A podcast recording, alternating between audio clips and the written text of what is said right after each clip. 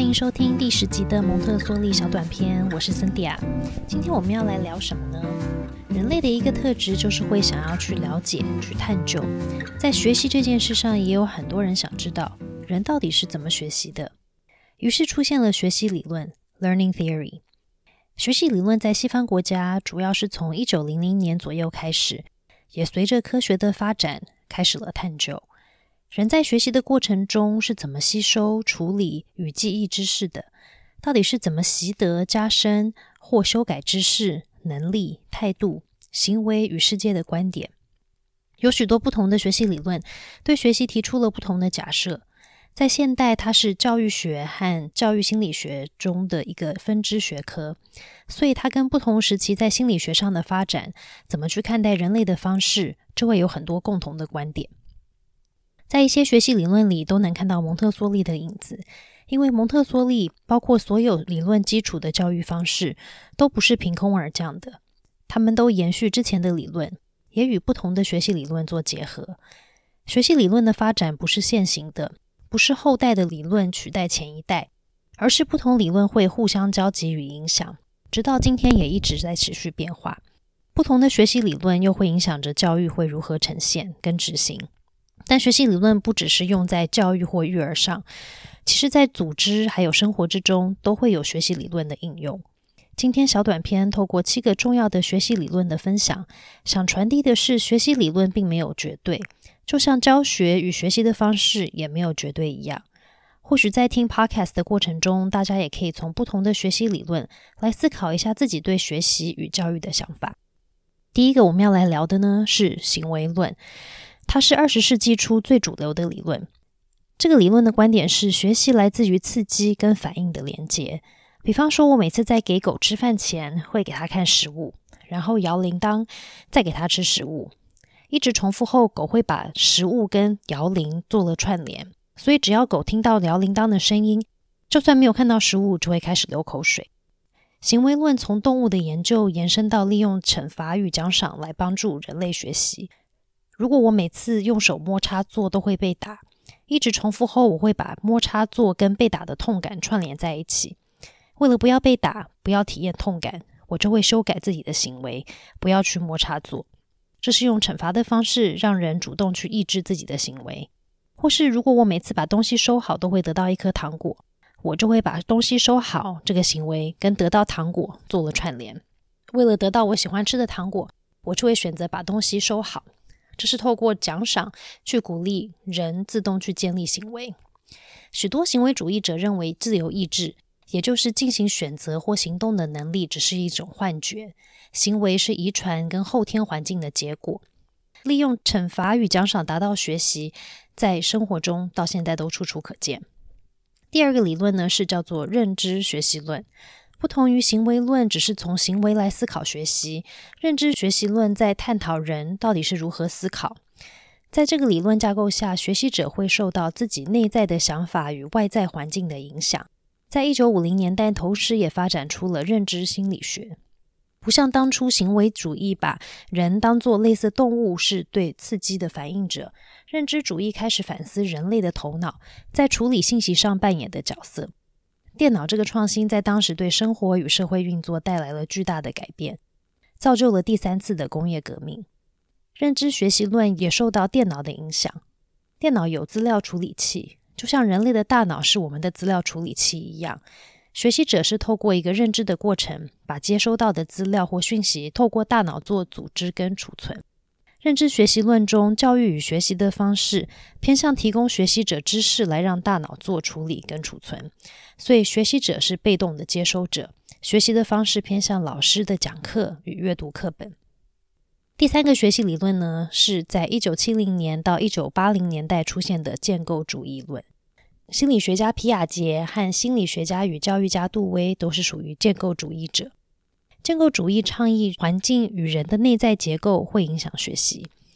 学习者会利用之前的体验，透过与环境的互动来建构知识，然后重组出独属于自己的学习体验。在建构主义下，学习不再是被动的知识吸收者，他是主动参与在学习中的知识建构者，是教育的中心。教育者也不再是拥有所有知识的单向传递者，而是学习的支持者。在一九七零年出现的 scaffolding，也就是鹰架式学习的概念，也就是属于建构主义。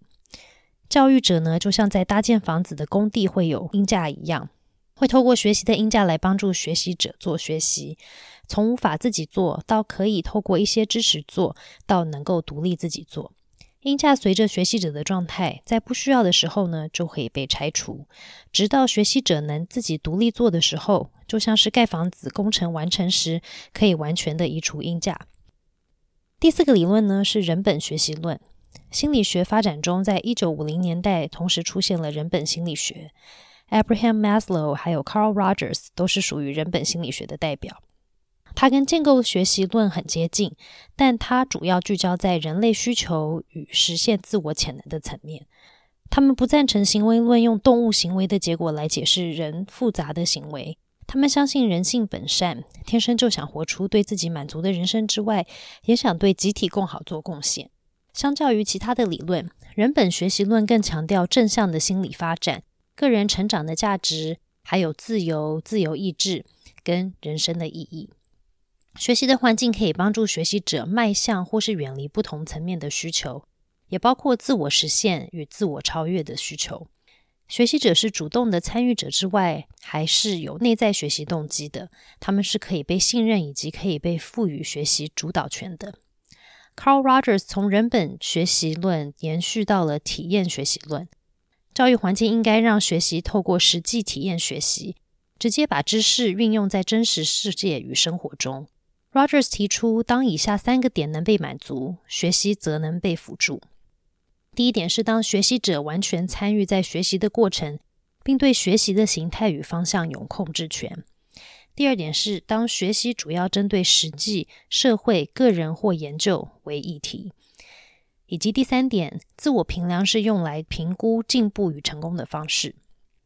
第五个理论呢，是在一九六八年 Albert Bandura 提出的社会学习理论。他说，学习者是在一个社会环境或脉络中做学习的。学习者会透过观察环境中楷模的行为与后果来学习新的行为。观察学习到行为表现的历程中有注意、保留、动作再生，还有动机这四个层面。注意和保留的机制负责的是观察与习得行为；动机还有动作再生的机制呢，则负责支配习得行为，然后再把它表现出来。因此，学习历程需要学习者具备认知处理，还有做决策的能力。第六个理论呢，是在一九八三年由 Howard Gardner 所提出的多元智能理论。他说，智能不是单一的，每个人的智能是不同智能的组合，包括了逻辑、数学思维、语言、空间、音乐、肢体、肌肉运动、知觉、外在人际关系，还有个人的内在取向。虽然他的理论是推测性的，但是不单用考试、学术能力还有成绩来定义人，为学习其实带来了不同的思考。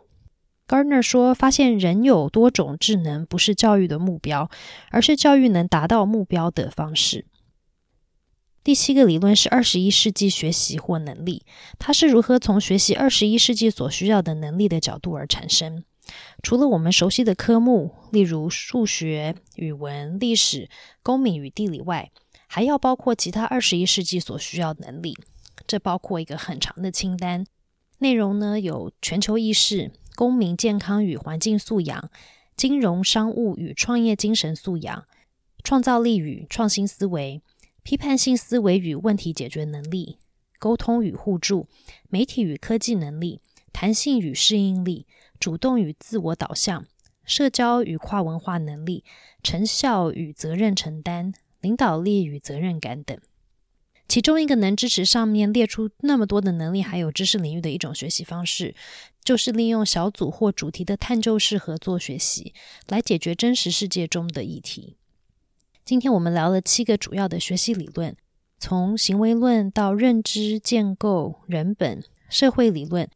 直到当前多元智能与二十一世纪学习理论，我们可以看到理论的发展慢慢趋向更完整的全人之外，在需要学习的能力上更是多元，也呼应一零八课刚在谈的自发互动共好。而在教育领域中的学习，还关系到在不同的学习理论下，到底要用什么方式来做学习。蒙特梭利的理论呢，虽然涵盖了许多学习理论所提到的重点，它只是其中一个执行方式而已。它是否需要因应现代科学的发现做更新，其实是一个非常值得再继续研究的议题。如果你喜欢这期节目，请在收听的平台给我们五颗星的评价，或追踪我们蒙特梭利小短片。下次见。